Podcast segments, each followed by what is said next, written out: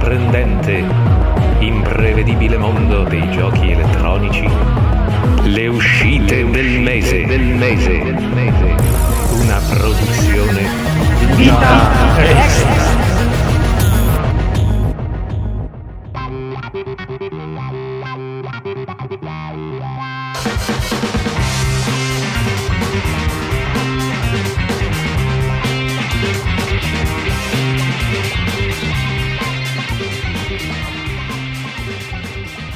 Amici con le vite extra, bentornati e ben ritrovati come sempre, è sempre un grande piacere. Siamo arrivati, Tomi Tomi, cacchi cacchi, anche alla puntata delle uscite del mese più attesa dell'anno. Dice perché è la più attesa dell'anno? Forse, forse esagero, però c'è una particolarità in questo mese. Si tratta del mese in cui Daniele ci farà ascoltare più volte la strana ma bellissima pronuncia brianzola, correggimi Daniele se sbaglio, della parola marzo.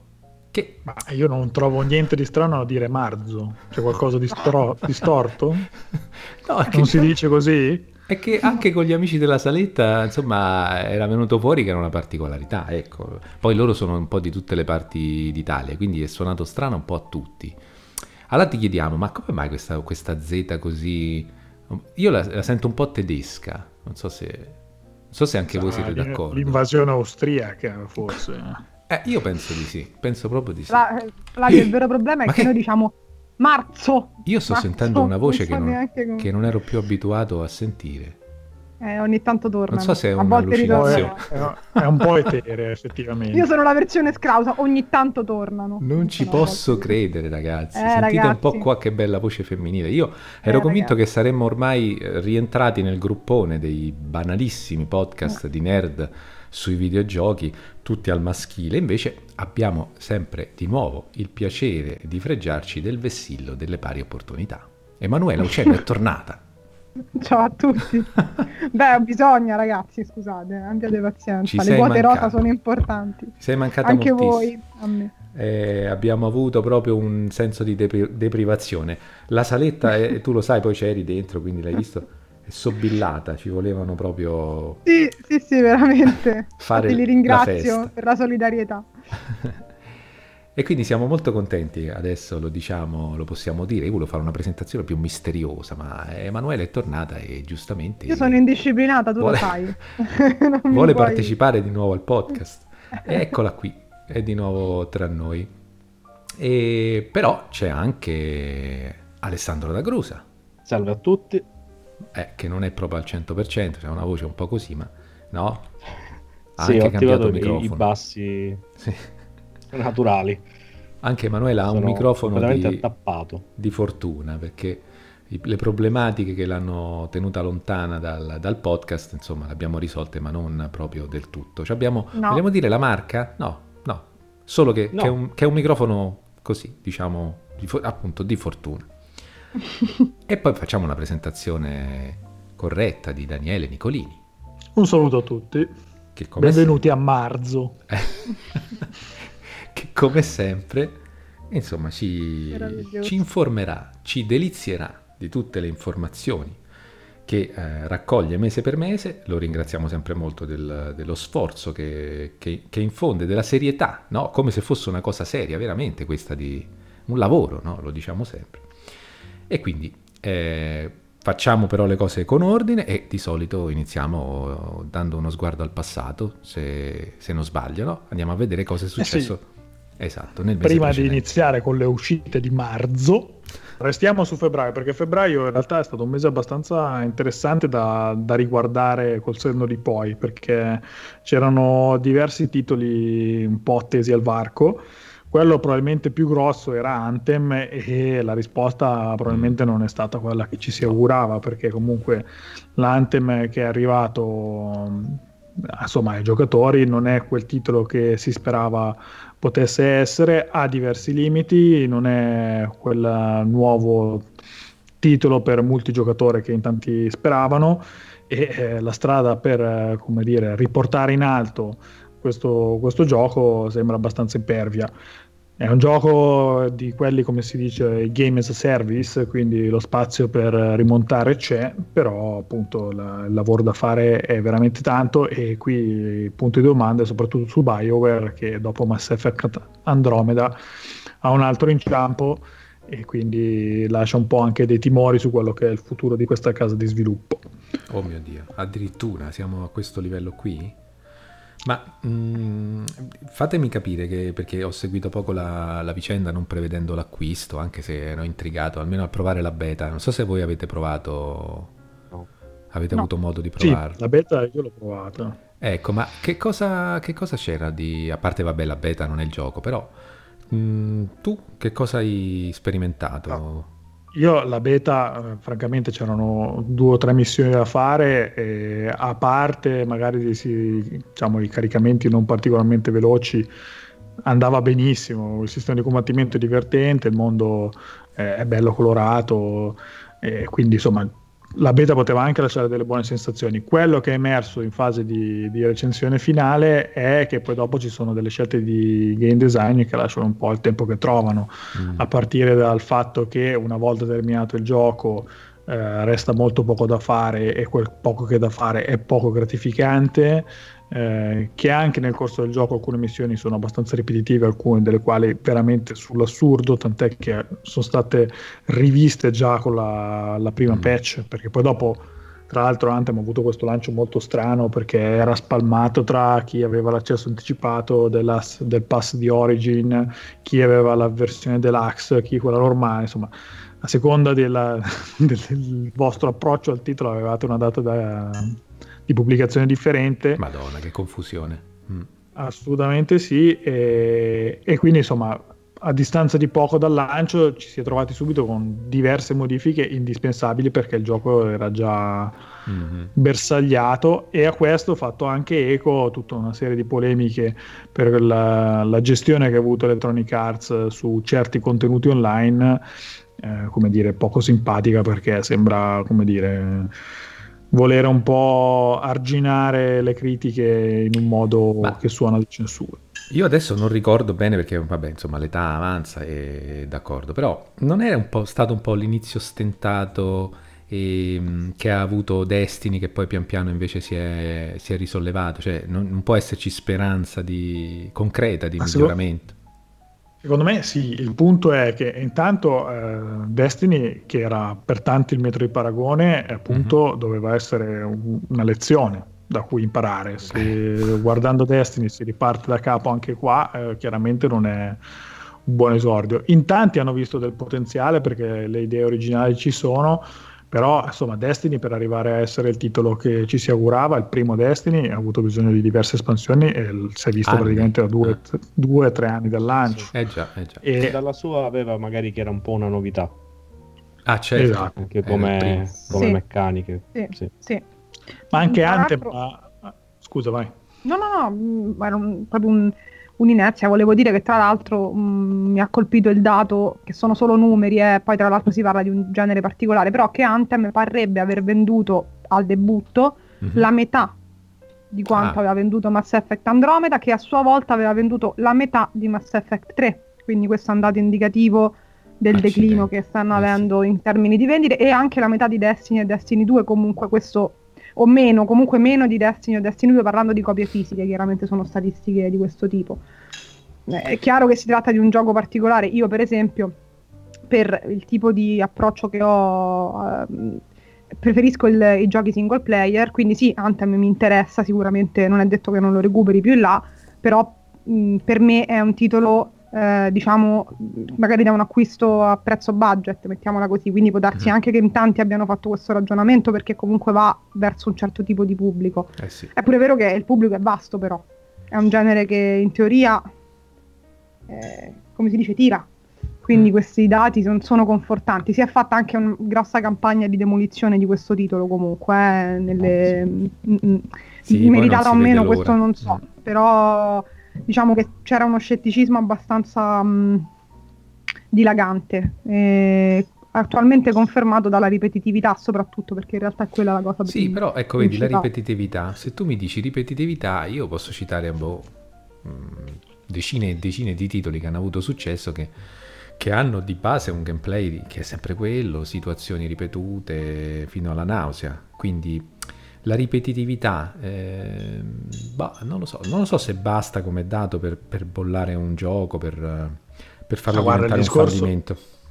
Il discorso con Anthem è che la ripetitività è applicata a quelle cose che ti generano una noia, esatto. perché se ripeti la, la, stessa cosa, ma quella cosa è divertente, quel mm-hmm. problema non si pone. Il problema esatto. con Anthem è che è un gioco intanto basato sul loot che raccogli e il loot sembra non essere particolarmente gratificante le attività sono in generale poco divertenti e, ed essendo un gioco di questi qua tipo game as a service si fonda molto su tutte quelle uh, attività che vengono dopo la fine della storia e lì sembra esserci una discreta povertà povertà che è ancora un po' più tra virgolette drammatica nella misura in cui è stata distribuita la roadmap dei contenuti eh, aggiuntivi in arrivo e il primo ride mm. il primo ride arriverà se non sbaglio ad aprile inoltrato quando fa in tempo a uscire per esempio un concorrente come The Division 2 e a pubblicare il suo ride successivo al lancio. E quindi nel frattempo Esatto, ma... quindi insomma sono anche un po' lenti a, a correggere la rotta. È anche un titolo che si finisce in fretta, a quanto ho capito, non è poi così longevo?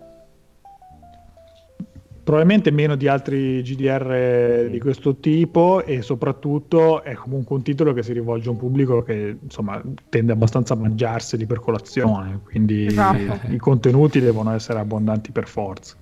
E eh vabbè, e comunque queste sono quelle notizie che poi confermano quello che, di cui si fa sempre, non sempre, ma insomma ultimamente un gran parlare, e cioè la fine del AAA, no? Che poi se, se andiamo a vedere il AAA la definizione che, che, viene da, eh, mi sembra, dal mercato azionario, eh, che appunto il AAA è quel titolo che è a bassissimo rischio, per cui tu fai un, esatto. una sorta di investimento certo. Sicuro, sì. Secondo me bisogna pure trovare un altro modo per chiamarli questi titoli a questo punto, visto che non esistono più, eh, neanche se ti chiami appunto, che se hai nomi altisonanti come casa di sviluppo, ti, ti puoi permettere di, di, avere già il successo in tasca, no? E vabbè. Ma in, eh... in verità è più un discorso di budget comunque per, per il mercato videoludico, cioè si identifica nel AAA un titolo dagli elevatissimi valori produttivi e dai grossi investimenti economici. Eh sì, però il significato del AAA è quello. Sì, sì, sì, no, lo so, se tu lo, lo applichi eh, sì, a quel sì, prodotto non è, mai, non, è più, non è, più, un modo corretto di chiamarli, se vogliamo. Sono, eh no. sono comunque degli investimenti ad alto rischio e, e vabbè. Sì. E, ma stiamo parlando forse troppo di questo triplo Sì, infatti. Però lasciamo, lasciamo Anthem che tra l'altro non è l'unico inciampo di, di, febbraio. di febbraio perché abbiamo intanto il tuo amatissimo Spike Volleyball che eh, purtroppo è abbastanza scivolato. Eh, si è preso una pallata in faccia. Un po' più prevedibili sono gli inciampi di Jump Force, che insomma è un gioco abbastanza piatto come sembrava essere dalle prime impressioni, e, e della, anche questo abbastanza prevedibile purtroppo quello di Crackdown 3, che ha fatto abbastanza crack per, per restare in tema. Peccato invece per Away Journey to the Unexpected, che invece avevamo detto che poteva essere interessante, e invece sembra un po' più un po' meno convincente di quello che, che sembrava. Ah, tra, i titoli, tra, titoli, del mese una, sono rimasti abbastanza sulla linea di quello che delle aspettative Far Cry New Dawn, ovvero abbastanza un more of the same di quello che era Far Cry 5 e God Eater 3 che resta un titolo mm, simile ai suoi predecessori con qualche miglioramento senza essere stravolgere il tutto. Poi mi sento di chiudere con due titoli che ho avuto modo di, di recensire personalmente, che sono la, l'espansione di Civilization 5 Gathering, Civilization, Civilization 6 Gathering Storm, eh, che oltre ad essere difficile da pronunciare è anche un'ottima espansione, un po' costosa ma decisamente ricca di contenuti, e un discorso un po' analogo si può fare per Dirt Rally 2 2.0 che è un gioco assolutamente eccezionale per quanto riguarda il uh, rally e il rallycross, forse non così ricco di contenuti come uno si poteva augurare, eh, contenuti che arriveranno un po' alla, in seguito snocciolati con, con DLC a pagamento in seguito, però insomma intanto il gioco base è molto divertente e vi offre comunque diverse ore di divertimento. Altro gioco che ha confermato le aspettative è sicuramente Metro Exodus, uno dei titoli forse il più atteso del, del mese di febbraio e quello invece è passato indenne dalla, dalla scure del mese. Allora, vogliamo cominciare con l'escursus dei titoli di marzo? Ah, iniziamo co- col mese eh, perché è un gran bel viaggiare questo mese visto che i giochi in uscita ce ne sono diversi e diversi di assoluto interesse. Si comincia con Toe Jam and Earl Back in the Groove, titolo che credo aspetti la nostra mano, giusto? Giusto, giusto un filo. Un pochino. Una cosa proprio. Si tratta di un ritorno al passato con un titolo che eh, vede i due protagonisti impegnati a recuperare i pezzi dell'astronave e eh, interagire con forme di vita aliene. Peculiarità è che avremo livelli generati in modo procedurale e la possibilità di vivere l'avventura con un amico in cooperativa se volete condividere l'esperienza.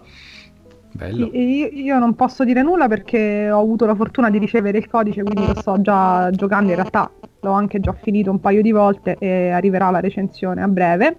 Però invito tutti quanti, se avete voglia di eh, leggere un articolo un po' diverso dal solito, a leggere un, diciamo, un editoriale che ho scritto tempo fa, in cui, eh, molto personale, in cui racconto eh, la mia esperienza con il primissimo Toy Jim and Earl, che è uno dei giochi sinceramente più importanti eh, di tutta la mia cosiddetta carriera videoludica, che si chiama Perché amo i videogiochi cooperativi. Quindi se avete voglia recuperatevelo in attesa di questo nuovo titolo. Noi quindi lasciamo il titolo che sarà in arrivo su PC, PlayStation 4, Switch e Xbox One al primo marzo e sempre il primo marzo un altro ritorno, ovvero il sesto capitolo della serie Dead or Alive arriverà su PC, PlayStation 4 e Xbox One. Si tratta di un picchiaduro che ha raccolto un discreto numero di affezionati, merito anche della uh, azione frenetica che offre, un approccio abbastanza semplice eh, le meccaniche sono più o meno le stesse che troveremo anche in questo sesto capitolo, che offre anche un discreto quantitativo di contenuti con una modalità storia abbastanza curata, un discreto livello di personalizzazione e ovviamente le eh, varie modalità online per metterci alla prova contro altri giocatori umani. Noi, io so. mi permetterete di citare il pazzo, perché quando parliamo di picchiaduro bisogna che qualcuno dica il pazzo, e l'abbiamo fatto. Anche solo questo, il pazzo, esatto. basta, basta, eh, via. Sì, non so francamente se Pazzo possa essere particolarmente dedito alla serie perché la serie è abbastanza conosciuta per essere poco tecnica rispetto a tante altre. Vabbè, Ora, questo... altre, altre doti, eh? Vero, le, al... le, altre doti probabilmente sono state un po' sm- smussate in questo titolo eh. perché diciamo che la caratteristica storica di Zora Life, che è la Ma fisica... No ma delle parti Come hanno smussato, scusa? Ma che succede? Diciamo che Ma dà fastidio era... anche a me, scusami che abbiano smussato. Erano particolarmente accentuati i movimenti delle, del corpo femminile, ora questa parte... Di alcune parti in particolare, no? le, le, spalle, esatto. cos'erano? Le, I gomiti. Delle. Io penso che con delle Daniele abbia detto più di quanto era necessario le unghie. Diciamo che ora, che ora è molto meno accentuato. Tra l'altro eh, è stato fatto un lavoro sui costumi che sono molto meno rivelatori rispetto al passato, ma ah, per austerità. Chiama, chiamati flop, allora. delle origini della serie, sappiate che eh, nel, tra le opzioni di personalizzazione è facile, abbastanza facile sbloccare i costumi originali con ecco. il poco tessuto che li caratterizzava. Secondo me Scusatemi, perché stiamo però, andando... eh, dici, dici. Uomini, voi oh. dovreste ribellarvi perché prima vi hanno ecco, piallato Lara Croft, termine tecnico. Adesso se la prendono con titolo live. Io non lo so, devo eh, dirvelo cioè, io? È un segno dovete... dei tempi, è un segno dei dovete, tempi. dovete fare qualcosa. Peraltro ci avviciniamo alla, al fotorealismo vero, alla realtà e questi rivestono le, le, le lottatrici. No, non le... ci si crede, non ci si crede, vergogna. No. Vabbè, lasciamo Dead or Alive 6 con tutte le sue novità più o meno gradite al PC PlayStation 4 Xbox One del primo marzo e saltiamo al 5 marzo dove troviamo Left Alive, titolo che arriva su PC e PlayStation 4. Se si dà uno sguardo ai trailer di Left Alive si potrebbe quasi pensare a uno spin-off di Metal Gear, ma invece mm-hmm. si tratta di un nuovo gioco eh, di Square Enix e soprattutto di un altro universo, di un'altra serie di Square Enix appunto che è Front Mission.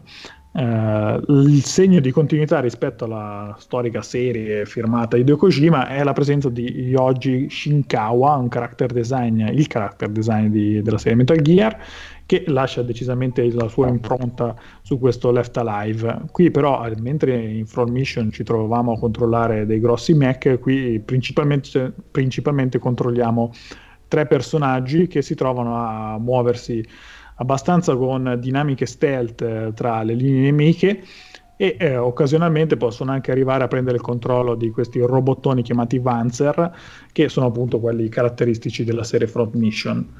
Il gioco è già uscito in Giappone, ha ricevuto delle buone anche se non straordinarie recensioni, quindi insomma potete tenerlo d'occhio, può essere una, una proposta interessante e soprattutto qualcosa di nuovo da parte di Square Enix. Grazie del consiglio.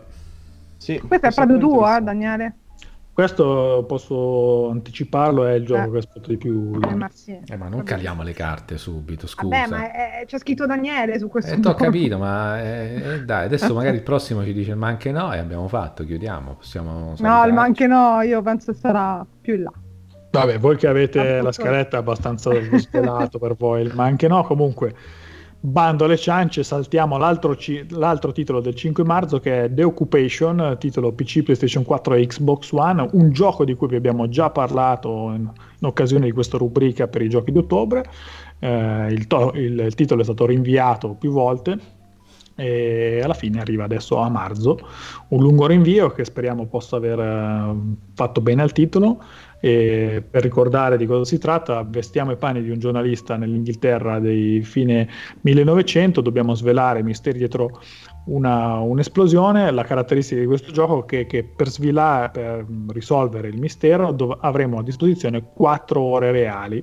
Eh, 4 ore reali vuol dire che eh, seguire la pista sbagliata ci farà perdere tempo prezioso e quindi potremo arrivare alla fine del gioco senza riuscire a, a trovare le, le, risposte che andiamo cercando. So che questo gioco lo tieni d'occhio tu, Manu. Sì, eh, ma guarda, brevemente perché comunque, come hai detto tu, ne avevamo anche già parlato. Eh, sono due le cose che mi interessano particolarmente e che ho un po' approfondito. In primis il discorso dello scorrere del tempo in tempo reale, perdonatemi la ripetizione, quindi effettivamente saranno quattro ore reali quelle che avremo a disposizione per completare il gioco gli sviluppatori ci hanno tenuto naturalmente a ribadire, ma in realtà è un po' insito nelle premesse perché si tratta di un, thriller investigativo politico che mh, il gioco andrebbe rigiocato più volte perché la verità chiaramente ha molte sfaccettature, quindi in quelle quattro ore è difficile arrivare a avere un quadro veramente completo del, degli avvenimenti, dell'attentato su cui si sta eh, investigando. E devo dire, non sono molti giochi che hanno tentato di, di fare questo. Mm, mi viene in mente, ad esempio, una bellissima avventura grafica che si chiama The Last Express, ma non, non sono tantissimi i giochi che hanno provato con lo scorrimento del tempo in tempo reale. Quindi questa è una cosa interessante. Spero però che effettivamente eh, non diventi eh, eccessivamente punitiva per, eh, per, il giocatore, anche se una cosa carina è che piuttosto che inserire barre di energia, eh, stamina o quant'altro hanno scelto proprio di punire gli errori del giocatore, ad esempio se si dovesse far scoprire mentre origlia una conversazione proibita, eh, magari facendolo ecco, eh, trattenere dalla sorveglianza per un quarto d'ora e quindi quel quarto d'ora è perso fondamentalmente, perciò il tempo diventa proprio eh, una risorsa importantissima. E poi un'altra cosa interessante stando a quello che dicono gli autori, è che hanno lavorato su una intelligenza artificiale dinamica, per cui effettivamente i personaggi con cui eh, si dovrà andare ad interagire, possibili testimoni eh, o possibili indagati o anche personaggi di contorno, hanno sì delle loro routine, un lavoro, delle occupazioni che sono fondamentali se ci pensiamo perché all'interno di un'investigazione è necessario avere dei punti di riferimento, però eh, le azioni del giocatore e gli eventi che queste eh, potrebbero scatenare avranno un effetto sulla loro, eh, sulla loro condotta eh, dinamico e quindi mh, emergente l'hanno definito gli sviluppatori, no? quindi eh, è anche un po' imprevedibile nei limiti naturalmente del possibile. Di conseguenza questa è una cosa molto interessante, se ci sono riusciti, perché è una cosa molto interessante perché eh, va proprio a tutto giovamento del senso di ehm, eh, investigazione, che è fondamentale in un gioco di questo tipo, perché il rischio è che invece diventi una cosa su binari. se diventa una cosa su binari perde completamente tutto il fascino delle premesse. Se invece lo scorrere del tempo, ehm, la possibilità che i personaggi appunto cambino atteggiamento, comportamento sulla base di quello che noi facciamo e tutte queste piccole cose, i tanti indizi da cercare, eh, funzionano, secondo me questo è un titolo da tenere seriamente in considerazione. Molto bene. Ma il fatto che duri 4 ore porta anche a un prezzo budget oppure no? Una trentina di euro. Ah, ok. Benissimo. Ma guarda, perché in realtà è la lunghezza perché... ideale per quanto mi riguarda, perché se anche il prezzo sì. invoglia non escludo. Infatti, Comunque... Flavio, secondo me a te potrebbe piacere questo qui. Molto Io mi figuro che sia un po' implicito che vada rigiocato. Sì, sì, sì, no, ma sicuramente. E eh, vabbè, eh, però quante volte, eh, scusami. Eh. Ma sì, ma... Almeno senso, 15. Eh, come una ventina. Ma vada rigiocato nel senso che se vuoi sapere tutto, sicuramente tutto. lo dovrai rigiocare. Però se tu sei soddisfatto con la tua partita, pensi di aver raggiunto una verità soddisfacente, eh. ti sei fatto le tue 4 ore e hai visto un gioco diverso dal solito, magari, speriamo sì, e via. In effetti questo aspetto del tempo che procede di pari passo e prende quello della vita reale è molto molto interessante. Però come dicevi tu non sono molti i giochi che hanno provato a farlo, non deve essere molto semplice costruire appunto no. una situazione in cui questo possa reggere come premessa, no? Una premessa. No. Eh. Che adesso mi viene in mente che di recente ci ha provato Stay, non so se ve ne vi ricordate, sì, ne abbiamo parlato. parlato che sì. non ho ancora giocato, ma lì è ancora più punitivo perché anche quando spegni in realtà eh, diciamo il tempo continua a scorrere, quindi se riprendi la partita dopo troppo tempo rischi ah. che il tuo alter ego virtuale sia finito male praticamente, quindi lì è ancora Però, più... Vedi, questo è interessante perché tempo fa, insomma, avevo preso, forse vi ricorderete, eh, durante la, la, la, registrazione addirittura un titolo che prevedeva proprio questa sovrapposizione, no? un gioco che, mm? si, che si chiama, com'è che si chiama Daniele? Non mi ricordo più, Se mi ami non morire ah, che è sì. questa storia insomma molto drammatica e che appunto si voleva sovrapporre al tempo reale anche grazie al fatto che si installava sul telefonino e questo gioco poteva riuscire sì. bene, no? Però lì invece si rompeva tutta questa sospensione dell'incredulità proprio perché eh, se nel gioco una, una, una data situazione doveva prendere, mettiamo, 10 eh, minuti, eh, in realtà se tu spengevi l'applicazione e riaccendevi il telefonino il giorno dopo, quella sempre lì stava la persona che... Quindi questa cosa che tu dici, che è vero che è punitiva in, questo, in quest'altra esperienza sia, di Stay, insomma, però forse funzionava meglio, era più, reggeva sì. di più. Mm. Visto il tipo di gioco sì, però con The Occupation sono un po' perplessa perché comunque devi, cioè in teoria tu stai conducendo un'indagine, se ti fanno scorrere il tempo anche mentre tu non eh, stai eh, giocando diventa un po'... Eh, sì. diventa pesantino, cioè eh, inevitabilmente riaccendi, è finito il tempo e, meglio, e l'indagine durare, è fallita. Dovrebbe durare due ore, più o meno la durata di un film che, che appunto tu puoi dedicargli ininterrottamente. Sì, Ma se sì, già vai alle caso... 4 è impossibile. No, infatti, anche perché insomma... No, comunque staremo bene, a vedere. Interessante, molto interessante. Quindi The Occupation in arrivo il 5 marzo su PC, PlayStation 4 e Xbox One. Noi continuiamo invece al 7 marzo dove troviamo Audica, titolo in accesso anticipato in arrivo su PC per HTC Vive e Oculus Rift, quindi un titolo mm. pensato per la realtà virtuale e che segna il ritorno di Harmonix Music System, eh, il team di sviluppo abbastanza noto per appunto i giochi musicali tipo i vari Rock Band e Guitar Hero ma anche di titoli insomma, un po' più particolari come Amplitude. Eh, questo Audica segna il loro ritorno appunto sul, nell'universo dei giochi musicali, questa volta però applicati alla realtà virtuale. L'idea guardando Audica è quella, ricordo soprattutto quella di un Beat Saber. Beat Saber ci vedeva eh, colpire i blocchi a colpi di spade laser, mentre qui invece eh, siamo armati di due pistole e dobbiamo colpire una serie di bersagli proprio a tempo di musica. L'idea sembra interessante, vediamo appunto come verrà sviluppata. Da sottolineare che il gioco potrebbe arrivare, gli sviluppatori hanno detto che ci sperano anche in seguito su PlayStation VR. Ah. Speriamo, dai. Noi continuiamo invece all'8 marzo dove c'è uno, forse il uh, gioco che si contende la palma di titolo più atteso del mese dal grande pubblico, ovvero Devil May Cry 5 eh, il gioco che arriverà è previsto per PC, PlayStation 4 e Xbox One e segna il ritorno di una serie amatissima, proprio May Cry, che eh, arriva con la sua dote di azione spaccona ma anche molto tecnica. Eh, la demo messa a disposizione finora ha soddisfatto praticamente tutti, ha ehm, esposto i muscoli di un sistema di combattimento ancora più profondo dei precedenti e arricchito anche da questa meccanica del Devil Breaker eh, che eh, dovrebbe affavorire la varietà degli approcci ai combattimenti. Qualche appassionato della serie? Io ce l'ho in casa, mio marito è un cultore eh. fanatico della serie di Devil May Cry, io ho giocato eh, il primo, ecco, ho iniziato il secondo e lì sono ferma, vi dico la verità, non è che, cioè, non è non che non mi sia piaciuto quello che ho giocato, però non è, non eh, è esattamente il mio genere. Ma ci può piacere tutto, dai. Eh. No, no, eh, mi, mi, piace, ma non è il mio genere d'elezione. Lui però sicuramente lo prenderà e io assisterò ai suoi tentativi di raggiungere la S in tutte le missioni. sì, sì, sì. È gasatissimo perché comunque sembra essere Quando, un ritorno in grandissimo stile. è passato dall'ultimo? Mi sa che è un bel Calcolando po'. Calcolando che è per PlayStation 3, Devil May Cry 4, poi eh, è stato eh, riedito sulla 4, eh. parecchi anni, sì. Poi Quindi c'è stato si, il reboot. Si capisce bene il livello di attesa, dai, degli sì, appassionati. Sì, sì. Allucinante, sì. Che nel frattempo penso che gli Massima si erano spostati sul carro di Bayonetta. Ah beh, certo. Perché il genere aveva preso quello come riferimento. Ci vorrebbe qua anche qua Pazzo, che è il nostro altro uh. dedito a questi giochi molto tecnici. Eh, noi lo evochiamo spesso e volentieri, ma ancora le nostre sedute non hanno effetto, non riusciamo a farlo comparire.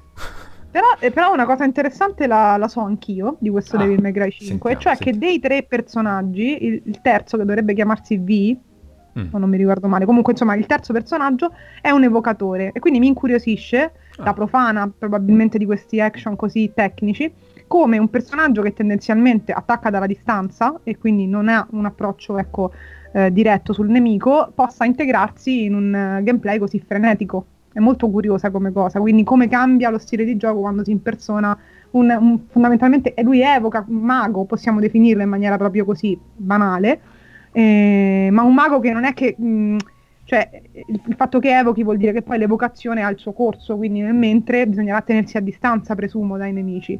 Eh, mi incuriosisce, non so se spezza un po' il ritmo, se sono riusciti anche a integrarlo eh, bene, diciamo, nel, nel sistema di gioco. Mi ha incuriosito però così sentire. Vedremo cosa tireranno fuori da Devil May Cry 5 l'8 marzo su PC, PlayStation 4 e Xbox One. Noi saltiamo già quasi a metà mese col 13 marzo che ci porta Baba Is You titolo che arriva su PC e Switch, è un rompicapo, un rompicapo che però sembra decisamente originale.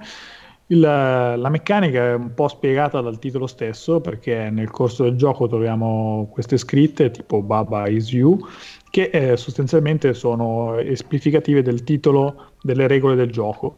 Eh, quindi spostando i componenti di queste frasi possiamo cambiare le regole del gioco. Quindi se per esempio troviamo il muro è stop, togliendo la parte stop possiamo camminare in mezzo ai muri.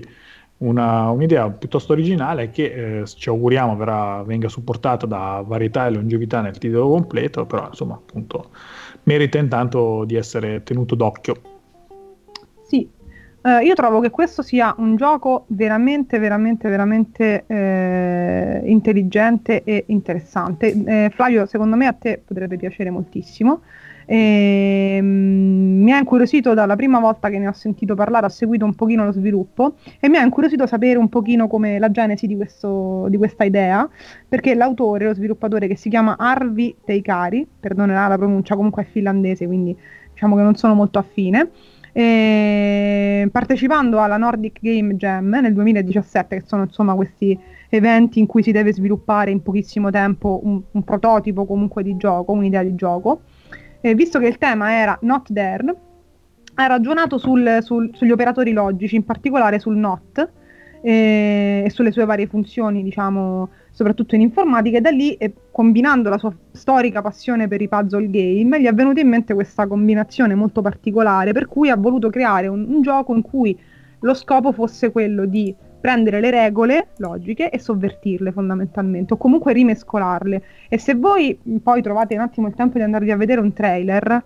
vi renderete conto che se lui rius- sarà riuscito a creare dei livelli effettivamente vari, stimolanti e sempre più complessi, l'idea è geniale a mio modo di vedere, perché sì, come diceva Daniele, si parte dal, ehm, da, da, da cose banali come appunto il muro è un blocco o è stop, tu levi stop e puoi attraversare il muro, per dire naturalmente a tutti in inglese, vabbè.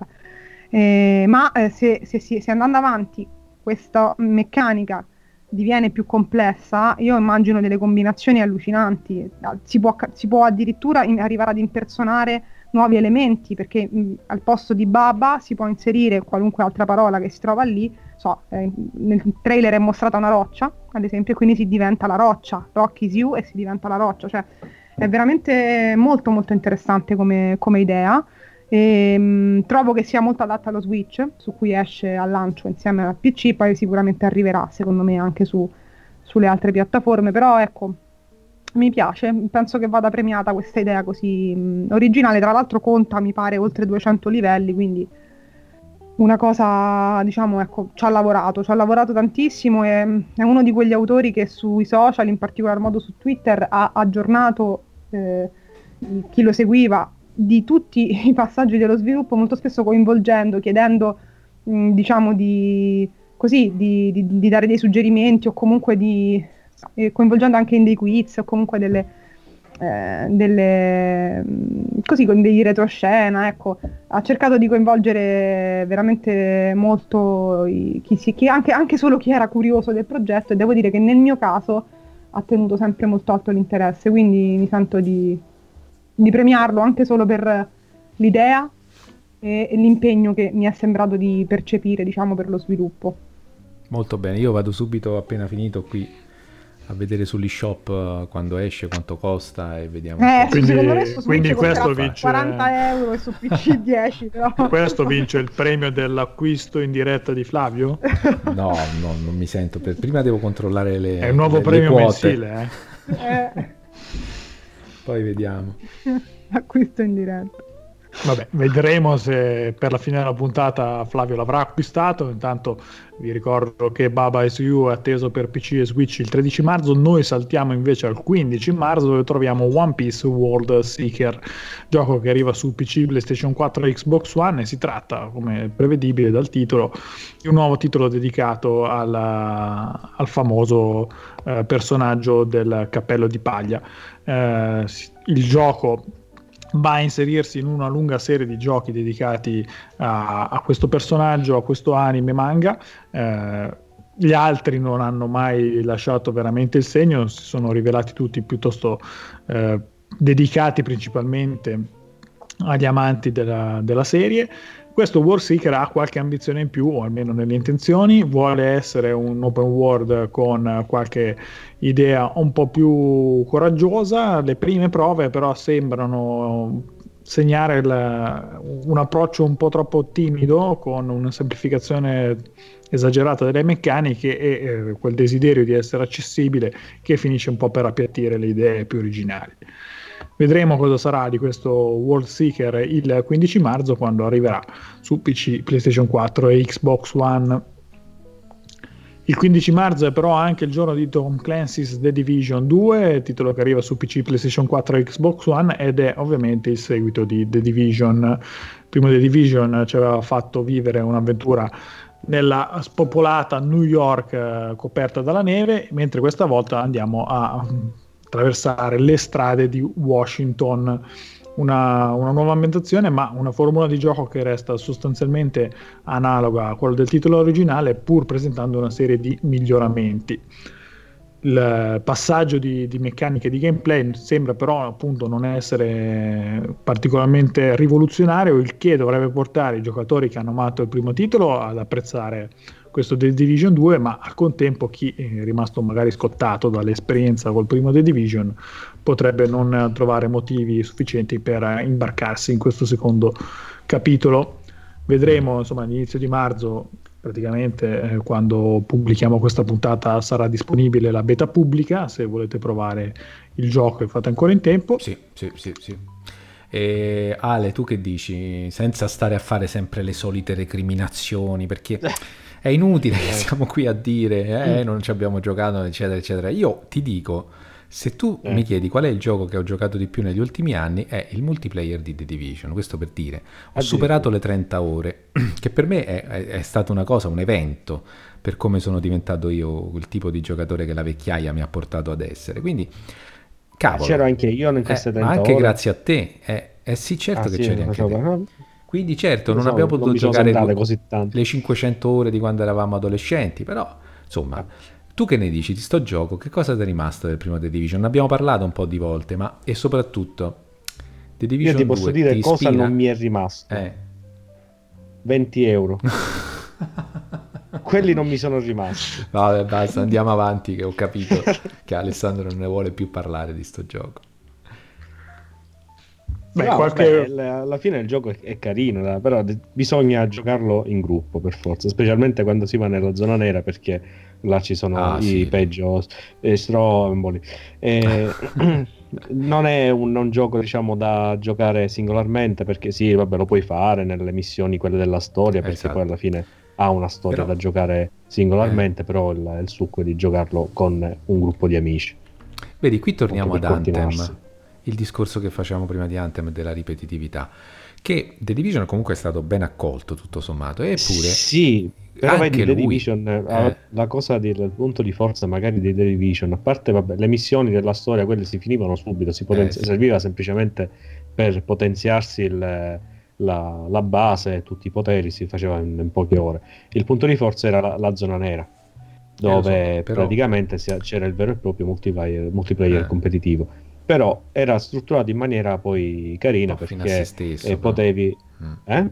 po' fine a se stesso, alla fine facevi questi ride eh, beh, sì, a caccia eh, di, di, ti serviva armi. per eh. potenziarti perché c'erano le armi più potenti che poi dovevi normalizzare ai punti di, diciamo, di controllo per poterli utilizzare nella... Però ecco, io ricordo che quando facevamo la storia, che comunque poteva avere il suo perché, no? Perché mano a mano si svelava un pochino, sì, anche sì. se era piena di buchi neri e cose che non si capivano bene, non erano adeguatamente valorizzate e, e sviluppate. Cioè, eh, il lato, diciamo, il fianco lo prestava proprio dal punto di vista delle situazioni, era sempre la stessa. Sì. Andavi nell'edificio, ammazzavi tutti, prendevi quello che dovevi prendere e uscivi alla sesta, settima volta che facevi questo e, e l'unica eh, variabile era quanti proiettili era in grado di assorbire il boss, diciamo così, della zona. Sì, sono spugne. Eh, che cavolo, appunto lo stesso difetto di Destiny. Cioè, ma ci vuole tanto a mettere uno, una parte dello studio a elaborare situazioni, che ne so. Eh, C'erano anche gli stagi, eh.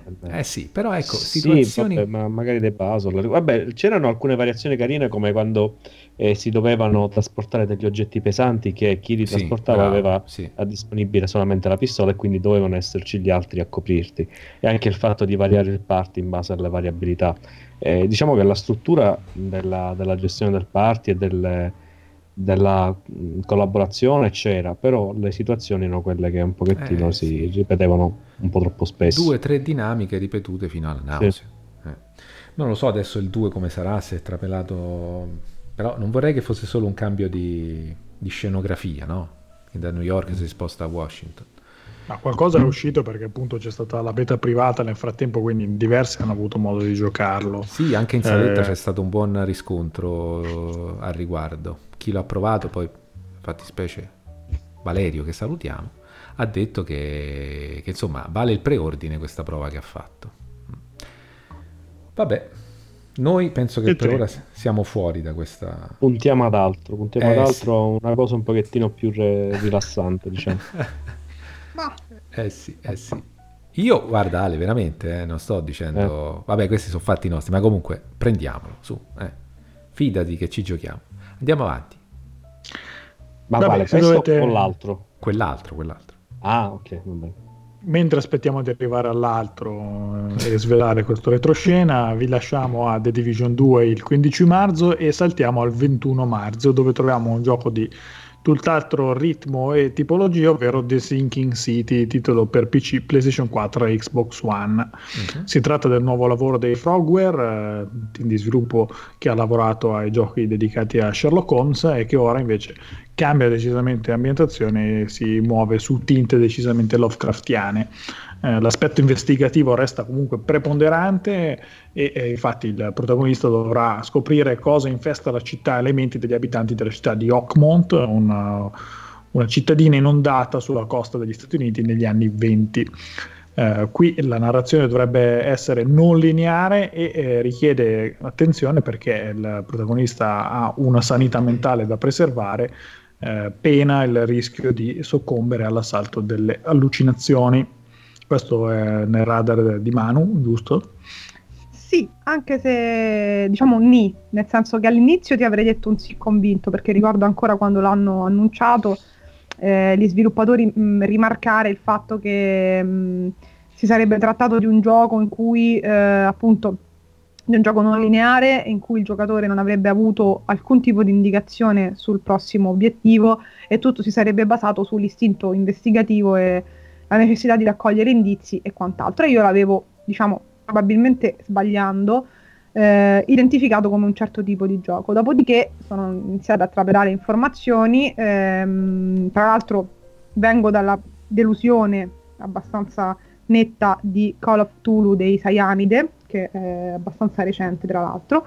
Ehm, però ehm, quello che è trapelato di The Sinking City in realtà a mio modo di vedere forse è anche più preoccupante nel senso che eh, innanzitutto prima il gioco era eh, anche lì ehm, nel, nel, nel, mirino, nel radar o forse proprio c'era già un accordo di pubblicazione con Focus Home Interactive che poi gli ha preferito Call of Cthulhu.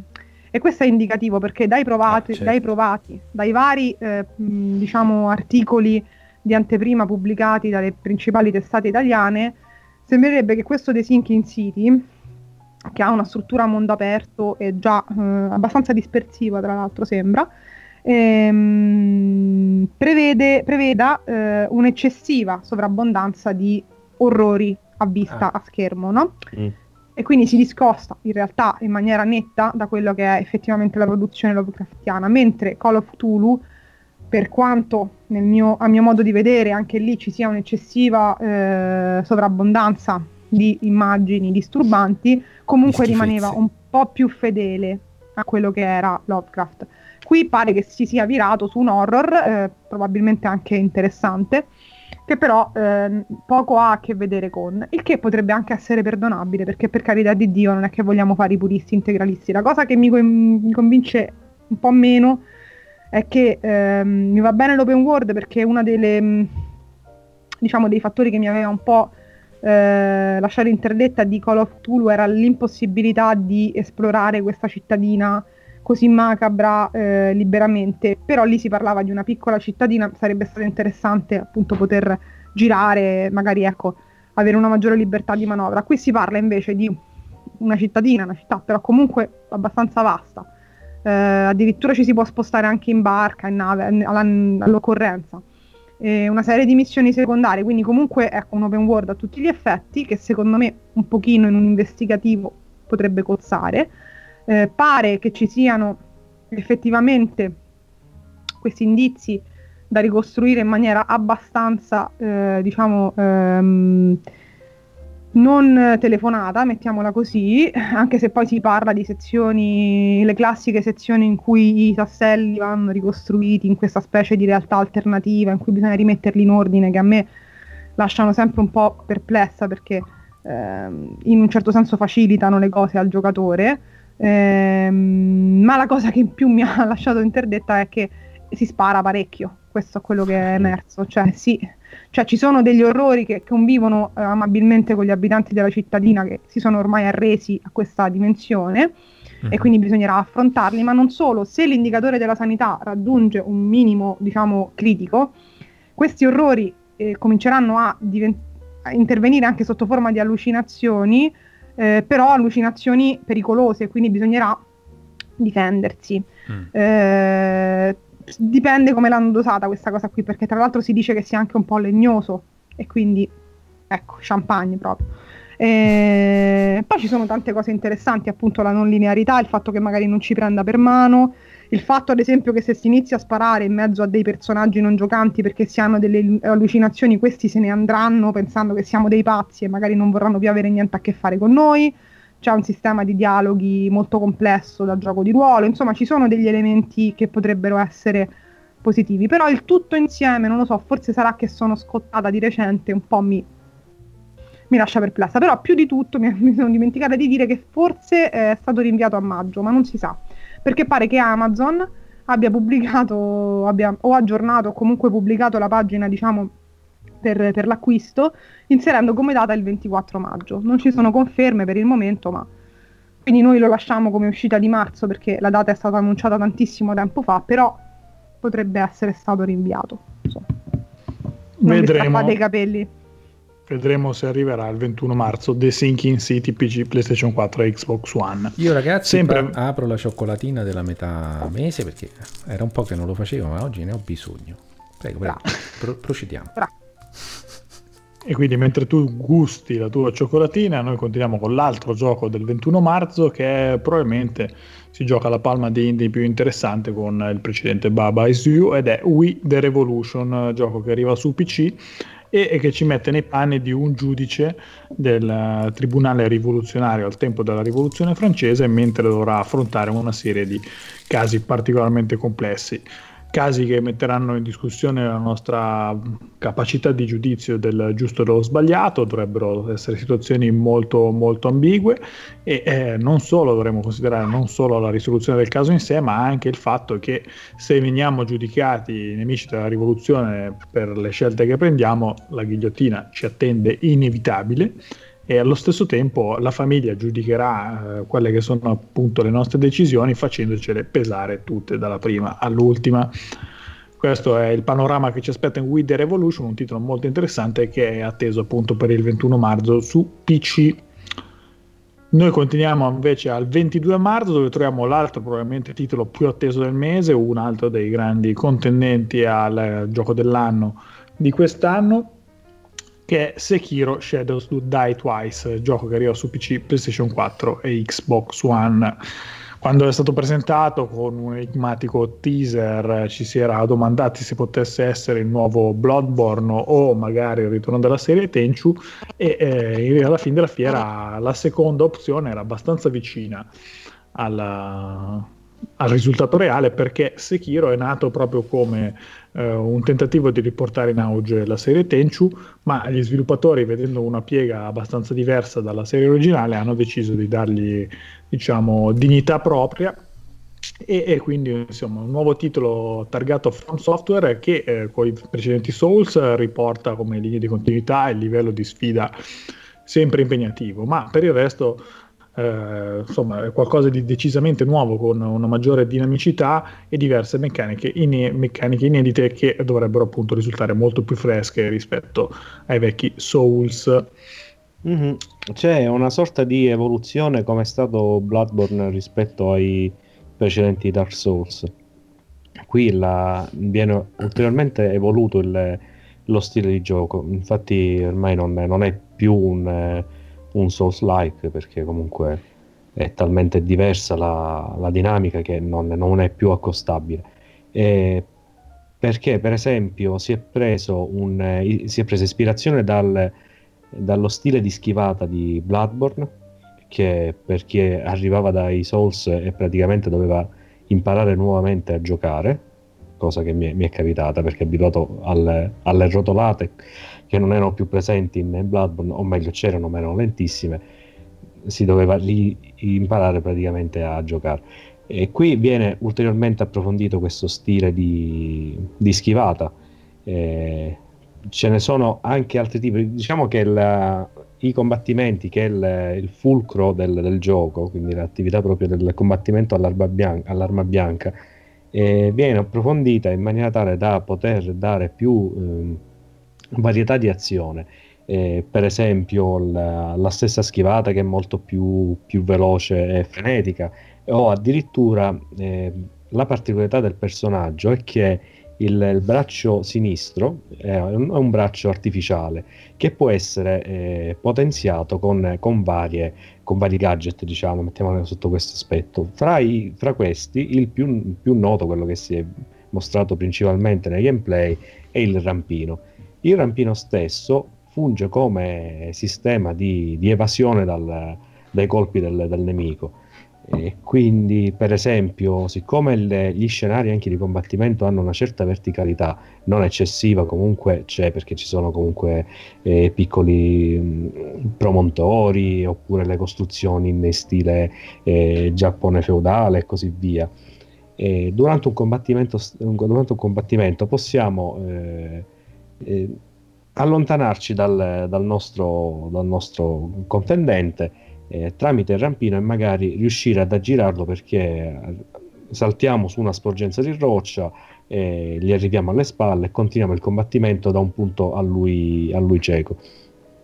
Tra l'altro il rampino sarà molto utile nel, nello sfruttare un'altra componente che è stata, che diciamo è una novità, una vera e propria novità nel, nei titoli della, nei titolo action della From Software, ossia le, la componente stealth, quindi il poter approcciare i nemici silenziosamente. Questo eh, è possibile perché appunto per la, per la verticalizzazione delle, degli ambienti possiamo muoverci silenziosamente lontani dal, dal, dagli occhi dei nemici, anche lontani nel senso anche verticale, quindi camminare su tetti e così via per poter cominciare a sfoltire il campo di battaglia in previsione di affrontare i nemici quelli, quelli più forti.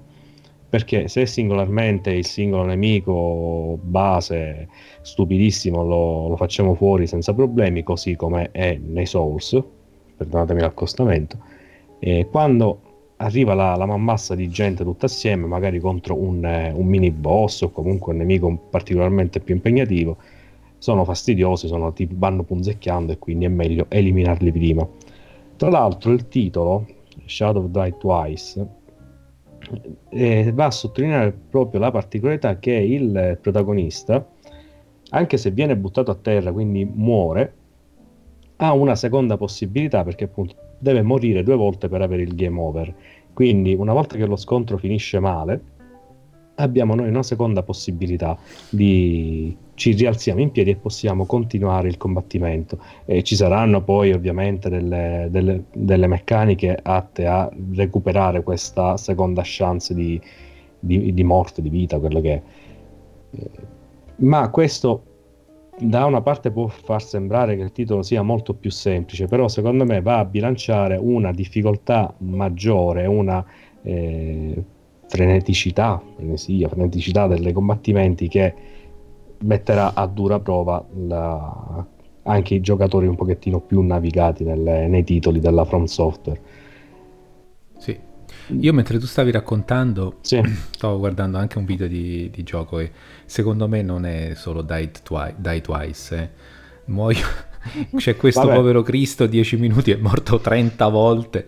C'è un orco che, che fa il, il, il calcio volante un orco che si muove lentamente, poi improvvisamente c'ha degli scatti incredibili. Sembra... Sì, è tutto molto più accelerato. Ma è, è molto bello, devo dire. Io che, sì. che, ho sofferto le pene dell'inferno con Demon Souls, e che comunque... Vabbè, Demon Souls è quello diciamo più difficile del... Sì, e che comunque ne sono innamorato, eh, perché... Sì, è stupendo. È magnifico. Un po' scomodo da giocare, però è stupendo. Eh, qui, qui, mamma mia, no, io Dark Souls non mi ci sono azzardato ad avvicinarlo, però questo fatto che è più non lo so, per quanto sia evidentemente difficile allo stesso modo, beh, sembra un pelino più accessibile, non so se vi dà questa sensazione. Beh, sarà anche questo fatto che devi morire due volte, si vede che viene incontro ai... ai no, forse aiuta il, il, fatto che sia un, un più veloce. Eh, eh sì. e questo ti permette di, di stare sempre, sempre, concentrato. Tra l'altro anche lo stile di, eh, di combattimento ti spinge a essere aggressivo, quindi ci sono pochi tempi morti, non è come mm-hmm. nei Souls dove dovevi stare sì. ad attendere il, nemico, l'apertura della guardia, oppure rompergli, rompergli, la guardia tu con il calcio o con altre eh, dinamiche delle, delle armi. eh, là era un pochettino più lento il gameplay dei Souls. Già in Bloodborne è stato velocizzato perché se venivi colpito se riuscivi a restituire colpi entro breve, termi, entro breve tempo, potevi eh, riappropriarti di almeno una parte della, della, mm-hmm. della, vita persa. Quindi ti spingeva quello ad essere più aggressivo. Eh, con, eh, con, Sekiro vedo che c'è stata una sorta di evoluzione di questa, di questa nuova forma mentis della Front Software che si è diciamo discostato ormai dalla, dalle meccaniche dei Souls per pro- poter, dare, poter, proporre qualcosa di nuovo e molto più eh, diciamo al passo con i tempi. Sì, e comunque un'altra splendida ambientazione, perché questa sì, pure sì, sì, sembra proprio le ambientazioni, le ambientazioni della, che, che, creano la Front Software sono stupende. Sì. Eh, Bloodborne è una delle, delle più belle dal, dal, punto di vista stilistico, vabbè. Sfondano la porta aperta perché eh comunque sì, sappiamo del tuo amore. In stile Lovecraft, quindi. Sì. Eh beh, lì era proprio top. Eh, vabbè, sì.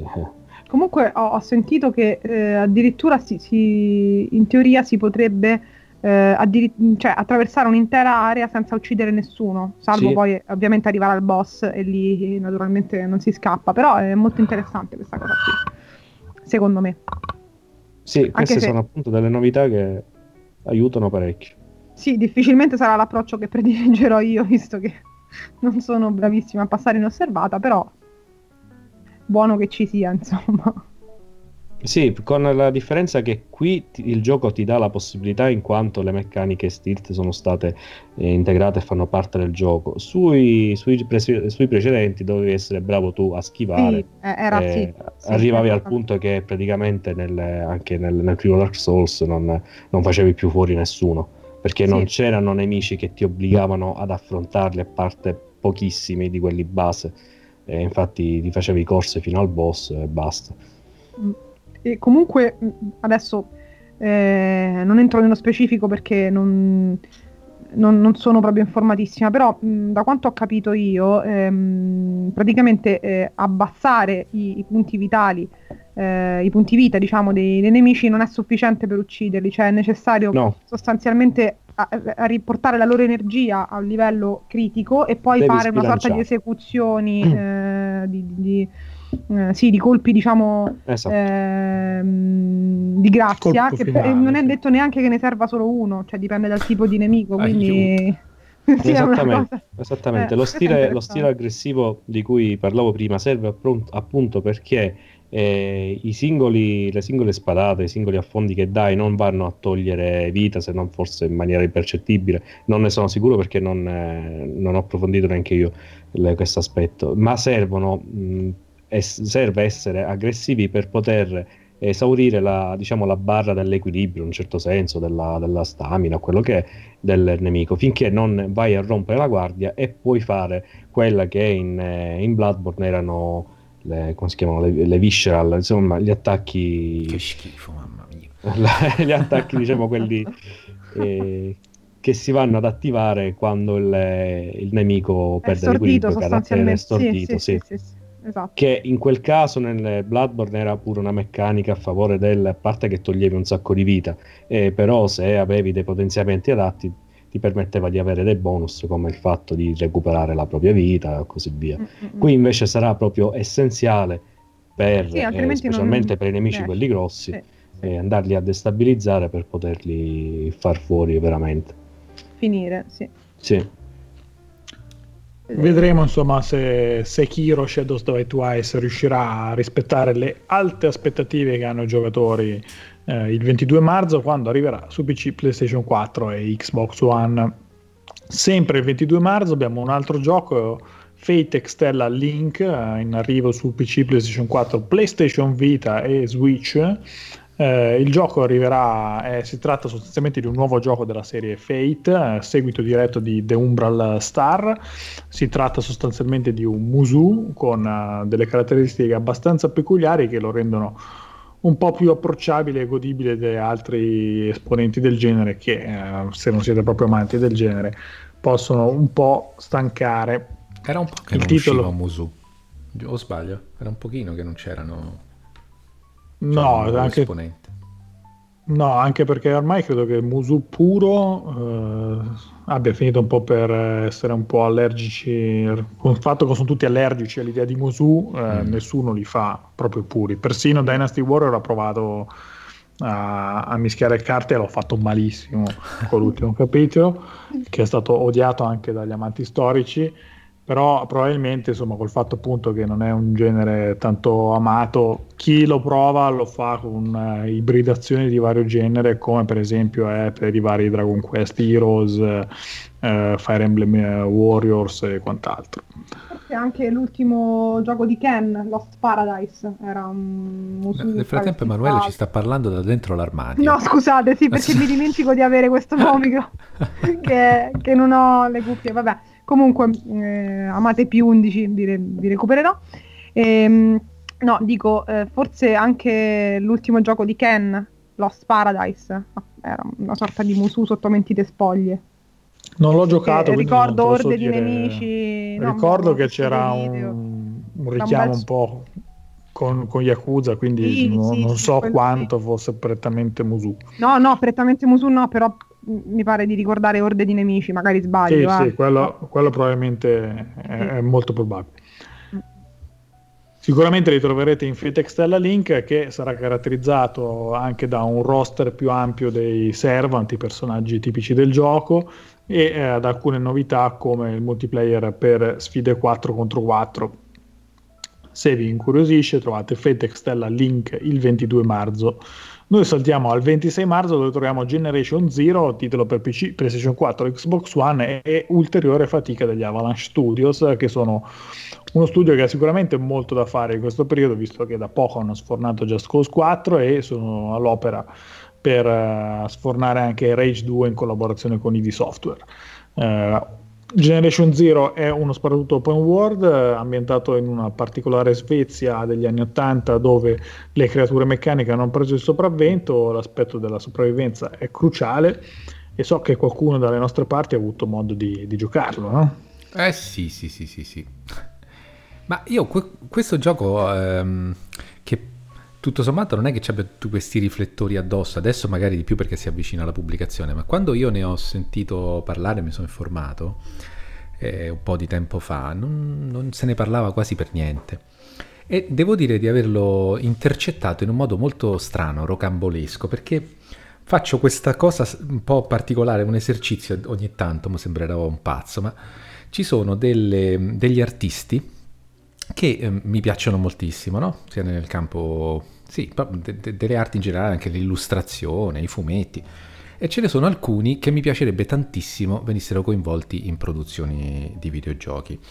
E così, andando a fare qualche tentativo e a vedere se a un determinato nome corrispondeva una produzione di questo tipo, mi sono imbattuto in una cosa strana, nel senso, eh, l'artista in questione è Simon Stalenhag, con una H tra la N e la A. Eh, lui ha fatto dei libri che sono pazzeschi e eh, lui è svedese, la particolarità di questi libri è che descrivono delle eh, situazioni molto particolari, cioè eh, e specifiche. La campagna eh, svedese infestata di macchine, con spesso dei, dei, dei, dei, bambini o comunque dei gruppi sparuti di persone che si trovano ad avere a che fare con queste macchine molto elaborate, molto belle, affascinanti ci sono dei colori e delle luci eh, proprio di un aldilà, una specie di limbo, tutte molto mh, mm, scure, eh, questa atmosfera piovigginosa, eh, veramente cose, situazioni che si presterebbero in modo perfetto per un videogioco. Quindi io sono andato a vedere se esisteva una produzione del genere e ho scoperto che Avalanche era al lavoro su un, questo titolo che si chiamava Generation Zero, di cui Simon Stalenhag non sapeva nulla però. Praticamente no. avevano rubato questa, queste suggestioni a Simon Stalenhag e le avevano però molto ma molto bene eh, inserite in questo progetto dal punto di vista artistico. Quindi, caspita, so- per me era un sogno che si avverava, perché anche se Simon Stalenhag non era stato minimamente coinvolto, né Avalanche fa riferimento a, questa, a questo artista quando, quando presenta il suo nuovo titolo, a me che, cioè, voglio dire, è bellissimo, hanno catturato quello spirito, ci fanno sopra un gioco, per di più uno sparatutto, un mondo aperto in questa atmosfera particolare. E quindi ho cominciato a seguirlo. Oh, quando si è trattato della beta abbiamo fatto richiesta, ci hanno mandato ben quattro codici e abbiamo potuto provarlo con eh, Alessandro e poi Saverio che salutiamo, un, un buon marchiato che ha partecipato a, al periodo fondante, diciamo, di questa esperienza di vita extra quando ancora si chiama Marziani con il pad e, ehm, e devo dirvi che ha delle caratteristiche come sparatutto che mi piacerebbe insomma parlarne insieme ad Alessandro perché appunto abbiamo fatto questa esperienza insieme che sono particolari che sono ehm, un po' se vogliamo risentono dell'atmosfera nel senso che parlavamo prima di Sekiro e della sua eh, grande del, del suo ritmo incalzante no? ecco il multiplayer invece molto spesso si avvantaggia di, potrebbe avvantaggiarsi, soprattutto forse chissà, per, gente che è un po' in là con, con gli anni, insisto su questo dato, di ritmi un po' più blandi, cioè che magari tu puoi, mentre attraversi possibilmente una bellissima ambientazione, farti due chiacchiere, perché no? E ehm, questa è prima di uno scontro a fuoco dove però poi invece vieni messo a, a dura prova e devi anche ben saperti destreggiare con delle caratteristiche anche di, di sparatutto strategico che, che, appunto ti coinvolgono. Que- eh, abbiamo affrontato questo tipo di esperienza ed è stato bellissimo perché appunto magari siamo persone che non vivono insieme, possono avere un po' di cose da raccontarsi, no? dopo un po' che non ci si sente e è stata l'occasione perfetta per eh, potersi intrattenere e scoprire questo mondo affascinante, bellissimo, vastissimo, perché già dalla beta si capiva che, che c'è tantissimo da vedere e da scoprire. E, e, niente, si inizia con, nei panni di questi quattro ragazzini che tornano da una eh, gita in barca, tornano nella loro cittadina in questa, appunto, è in Svezia, o comunque in un nord Europa, non è meglio precisato, ma le caratteristiche sono quelle e, e trovano che il paese dove eh, insomma normalmente c'erano i, degli abitanti è completamente deserto. Io come sensazioni per, per chi lo ha giocato potrebbe essere um, Everybody's Gone, come si chiama? Sì, To The Rapture, quel uh-huh. magnifico titolo, tutto basato sull'assenza. È come se, se si potesse giocare allo sparatutto dentro quell'ambientazione. Eh, contro che cosa? Delle macchine che si sono apparentemente impadronite dell'ambiente e che, e che ci attaccano e, e, molto spesso bisogna anche non farsi vedere perché sono, hanno una forza soverchiante. Non lo so Ale, tu eh, non lo so se lo prenderesti subito lì alla, al preordine questo, questo titolo, però io sinceramente se tu ci stai mi ci butterei in questa, in questa esperienza di gioco eh, che sembra fatta apposta per, per, un multiplayer coinvolgente, ma dai ritmi umani, diciamo. Forse anche una storia che pian piano non, ne, non se ne sa molto, ma magari invece è, un, è anche un, quello un elemento importante, interessante della, dell'esperienza di gioco. Eh, sì, lo, lo, lo, prenderei sicuramente, eh, dipende sempre dal, dal, prezzo e dalla disponibilità. Comunque, si parla di 40, 40 euro.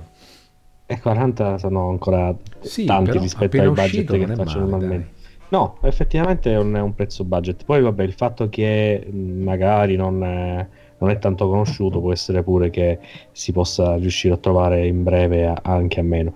Eh, però è la, per quanto dicevi tu, l'esperienza di questo tipo di esperienza multiplayer penso che sia fra le più indicate per poter giocare con gli amici, anche perché eh, abbiamo visto con la beta che mh, fra i, i, punti in cui c'era la, la vera appropriazione sì. eh, passa tanto tempo in cui eh, si può guardare le, lo, lo, scenario, l'ambientazione, discutere tranquillamente e rende un pochettino, non so se sei d'accordo su questo, l'idea del, di quello che potrebbero provare queste, queste, quattro, questi quattro ragazzi ossia che eh, durante il, il, voler scoprire cosa è successo nel, nella, loro, nella, loro, assenza si trovano comunque a scambiare parole. Certo, loro magari saranno con toni un pochettino più preoccupati, noi invece certo. cazzeggiamo, cazzeggiamo, un pochettino di più, però eh, quello che succede, che ho visto che è successo durante la beta, è che mentre noi parliamo, discutiamo normalmente nelle, fra un punto di interesse e l'altro, quindi passeggiando in queste, in in questi scenari verdi e movimentati dal, dal vento, perché c'era parecchio vento in, quella, sì. in quel gioco. e a un certo punto vedi qualcosa in, in, lontananza e tutti stanno zitti esatto, perché esatto. devono essere concentrati per, per capire che, che cos'è quella luce. Bellissimo. È un'auto ferma o, o, è qualche macchina che sta pattugliando in quelle, in quelle zone? Sì, sì. E quindi vedi come il, il, tono cambia improvvisamente e quindi a che si parla tranquillamente, a che si comincia a, a cercare di trovare un, un'organizzazione per poter eh, osservare che cosa succede e affrontare il, il problema che si presenta. Esatto. E c'è stato un momento di hilarità durante la, la beta perché aveva un difetto, credo, non so se sia capitato solo a noi, ma comunque a un certo punto era un po' buggata e non si riusciva ad andare sì, avanti. Sì, è una cosa che è successa a tutti, sì. E allora siamo rimasti dentro uh, un, uh, un, rifugio, no? Di questi sottoterra. Sì, e, e così, senza saper bene cosa fare, cercando di capire se c'era un passaggio, eccetera e abbiamo cominciato a, a utilizzare quelle mh, abilità, quelle, quegli oggetti di cui si è dotati. C'è per esempio una specie di fuoco d'artificio che si può lanciare per appunto in una strategia di distrazione della macchina. Sì. E abbiamo lanciato questo fuoco d'artificio. In più c'è una radio che ha, svolge la stessa funzione, si può portare con sé e, sì. e, e il volume. Quindi abbiamo messo la radio a, a, tutto volume, lanciato i fuochi d'artificio, abbiamo cominciato a ballare perché si può fare. Sì, vabbè, poi è degenerata la cosa. Quindi, se uno arrivava in quel momento nella nostra partita, eh, poteva pensare che era semplicemente una, so, un simulatore di, di, feste, di party. Eh, sì. Ma eh, quindi per dire che è, un, diciamo, è, un, è perfetto per davvero per, per me, perfetto per l'idea di multiplayer che che, che ho in questo momento perlomeno. E voglio sottolineare l'aspetto tecnico, io non ricordo, benché ho un computer ormai di 4 anni fa eh, e portatile, quindi potete ben immaginare che non è all'altezza della situazione, per un titolo uscito, anzi che deve ancora uscire, non ricordo di aver vissuto una, una situazione di, di, di, mondo aperto in, in, natura altrettanto convincente, sia per le luci, sia per i cambiamenti proprio dei colori legati a, a condizioni climatiche sì. e, e, se mettevo un attimo la massima risoluzione che poi per me era come un frame nel senso che chiaramente si piantava ah, come un fermo no, immagine ero impressionato davvero da tu avevi invece una configurazione che ti permetteva di vederlo adeguatamente penso no? beh oddio insomma sono sceso a parecchi compromessi mm. perché comunque è pesantuccio almeno sì. la beta era pesantuccia come come requisiti però Infatti... girava diciamo bene riuscendo a settare magari non alla, alla massima risoluzione, facevo una via di mezzo. Certo, gira sempre meglio di Kingdom Come Deliverance, quello è veramente ottimizzato con i piedi. Questo, questo diciamo che era molto più abbordabile. Sì. Quindi sì, vabbè, forse io penso e spero che lo prenderemo su PS4 perché ripeto il mio PC ormai non è più all'altezza. Va bene, Scusate, vi abbiamo un po' estromessi ah, no. da, da, questa. Eh, speriamo fosse interessante anche per voi, magari. Sicuramente sì. Eh, sicuramente anche per chi è interessato a Generation Zero che arriverà il 26 marzo su PC, PlayStation 4 e Xbox One. Il 26 marzo però è anche un giorno particolarmente ricco, ci sono diversi giochi che ci attendono, tra cui Outward, titolo che arriva su PC, PlayStation 4 e Xbox One ed è un nuovo gioco fantasy sviluppare giochi fantasy non è mai facile, sono giochi che insomma, gio- hanno un pubblico che è molto esigente in termini di profondità e longevità e offrire qualcosa di nuovo è sempre complicato, ci provano questi ragazzi che, hanno, che lavorano su Outward che tentano di introdurre qualche meccanica survival per rendere un'esperienza un pochino più dura rispetto al solito viaggio del mago che eh, asfalta tutti a colpi di fulmini. Eh, troveremo infatti, per esempio, se ci avventuriamo in una landa eh, calda, dovremo far sì che dovremo avventurarci con un'armatura più leggera per sopportare il caldo e, e situazioni di questo tipo. Le idee quindi sembrano non mancare Outward, bisogna aspettare però il gioco completo per capire se il viaggio che propone sia meritevole di essere vissuto. Lo vedremo il 26 marzo quando esce Outward, però il 26 marzo esce anche un prodotto italiano, ovvero Xenon Racer, gioco che arriva su PC, PlayStation 4, Switch e Xbox One, nuovo lavoro dei ragazzi di 3D Clouds, dopo All Star Fruits Racing, quello era un gioco di carta, qui i cavalli sono decisamente maggiori perché abbiamo un gioco di corse futuristiche, l'impronta è decisamente arcade, si strizza l'occhio ai classici del genere, troveremo come prevedibile la possibilità di affrontare un campionato per giocatore singolo, così come l'opportunità di affrontare avversari nelle sfide online. Diverse anche dovrebbero essere possibilità di personalizzare il veicolo in queste corse che dovrebbero essere ad alto tasso di adrenalina per Xenon Racer atteso il 26 marzo Restiamo al 26 marzo dove troviamo anche Dragon Marked of for Death, titolo che arriva su Switch, lavoro degli Inti Creates, autori già di Mega Man Zero e Azure Striker Gunvolt. Qui è un action bidimensionale però arricchito da elementi GDR. Prenderemo il controllo di un, quattro diversi membri del clan dei Dragon Blood che hanno delle abilità molto diverse, sono personaggi caratterizzati in modo discretamente vario, si passa dal paladino allo shinobi alla strega. Il gioco è sia affrontabile in solitaria, ma proprio la presenza dei quattro diversi personaggi fa sì che l'esperienza risulti calcolata per essere affrontata in multiplayer con quattro giocatori. Un'idea interessante, vediamo se la realizzazione rispetterà le attese Restando sempre sul 26 marzo troviamo Nelke and the Legendary Alchemist Atelier of the New World, uno di quei titoli che piacciono a Flavio per la loro brevità. Il sì. gioco arriva su PC, PlayStation 4 e Switch ed è un nuovo appuntamento con la longeva e prolifica serie degli Atelier. Eh, si tratta di un gioco che in questo caso ci fa vivere la storia di Nelke von Lestam, sempre l'universo è quello appunto degli Atelier, quindi fatto di alchimisti. La protagonista qui potrà uh, spedire in giro per il mondo tutti gli alchimisti che vuole per poter raccogliere materiali da utilizzare per uh, la sintetizzazione. Le caratteristiche del gioco dovrebbero essere quelle sostanzialmente della serie, quindi con uh, un'ibridazione con elementi quasi da gestionale. Se avete apprezzato gli altri capitoli della, della serie Atelier dovreste gradire anche questo Nelke and the Legendary Alchemists sì, Flavio, per cortesia, però non lo prendere al day one. Aspetta almeno che eh, cali leggermente di prezzo. No, lo so. Eh, allora però, cancello il preordine, vabbè. D'accordo. Hai tanto da giocare, già non. Va bene. Però, no. Chiudiamo i giochi del 26 marzo con MLB The Show 19, titolo per PlayStation 4, una di quelle esclusive che da noi probabilmente non si fila molta gente, visto che il baseball non è uno sport che ha grande seguito in Europa ma sicuramente invece ha un grandissimo seguito oltreoceano e, e quindi insomma MLB The Show è una di quelle date da segnare sul calendario per tanti giocatori americani.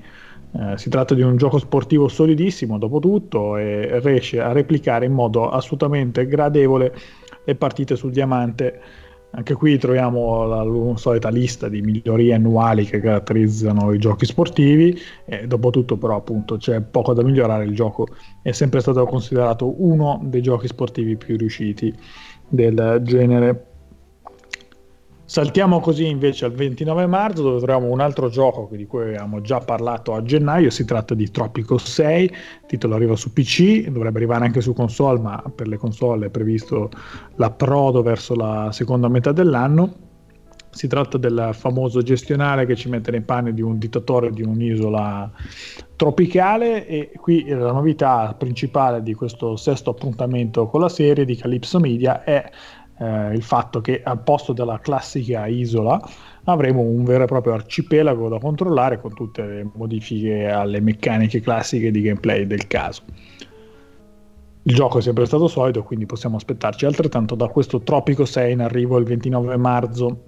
Sempre il 29 marzo abbiamo uno dei titoli attesi da Super eh, Switch ed è Yoshi's Crafted World. Uh, Yoshi, dopo aver lasciato il mondo di lana di Wally World, ora si butta in un mondo fatto di cartone. Qui, insomma, anche qua il mondo estetico con questa caratterizzazione del, del cartone è reso molto molto bene. Eh, il gioco sembra appunto voler essere un platform dal ritmo compassato dove l'attenzione principale si focalizza sostanzialmente sull'esplorazione, sulla risoluzione di piccoli enigmi. In particolare anche la possibilità di affrontare il gioco in compagnia di un amico, eh, che quindi consente di affrontare Yoshi's Crafted World in cooperativa Chiudiamo la, la, lista dei giochi del mese e eh, quelli del 29 marzo con The Princess Guide, che eh, essendo l'ultimo gioco potete chiaramente intuire che è il mio, ma anche no. Arriva su PlayStation 4 e Switch, si tratta di un nuovo gioco targato Nice America che sforna tanti giochi interessanti, un po' diversi dal solito, ma ogni tanto diciamo, si dimostra eccessiva nel suo proliferare con questi titoli che eh, restano un po' anonimi. Guardando il titolo che ci permette di prendere il controllo di una delle quattro principesse del gioco che dobbiamo allenare e guidare eh, nella loro lotta contro l'avanzata del male, diciamo che gli elementi distintivi non, non, non, se, ne, non se, ne, vedono tantissimi. La, la, qualità grafica del gioco è quasi da gioco mobile la storia, almeno per quanto offerto dalle premesse, è banalotta. Abbiamo appunto una di queste quattro principesse che deve combattere contro un male estremamente generico. Niente, Insomma, non si diciamo salva che... niente, non si salva. Niente. Ma eh, c'è questa dinamica per cui voi guidate, appunto, diventate una sorta di tutore della principessa, ne scegliete una delle quattro, che per certi versi già significa che avete una caratterizzazione perché ogni principessa vi dà accesso a una Mm, diciamo, un occhio particolare su quella che è la storia. Quindi nuovo personaggio, vedete la storia da un punto di vista, potete rifarla con un altro e avete un altro punto di vista. Inoltre il fatto di essere il tutore fa sì che eh, quello che le insegnate abbia un effetto reale in quella che è poi la fase di combattimento. Però insomma basta guardare il trailer per capire che insomma questa parte di combattimento che mi sembra quella preponderante è abbastanza sempliciotta e non credo che possa essere particolarmente appassionante. Ecco. Mm. Vedremo se mi sono sbagliato quando uscirà The Princess Guide su PlayStation 4 e Switch il 29 marzo. Ma che siamo già al gruppone finale? Siamo già al gruppone finale, prendete fiato perché questa volta è abbastanza lunghetto. Oddio, tu prendi lo fiato, oh. noi. Eh, figurati. E allora voi mettetevi comodi sulla poltrona. Ah, sì, sì. perché cominciamo già con Katana Zero, un gioco bidimensionale che viene pubblicato da Evolver Digital. Il gioco eh, dovrebbe arrivare eh, genericamente nel corso di marzo, non è prevista una data precisa, però appunto Devolver Digital ci promette questo action bidimension- bidimensionale nel corso del mese.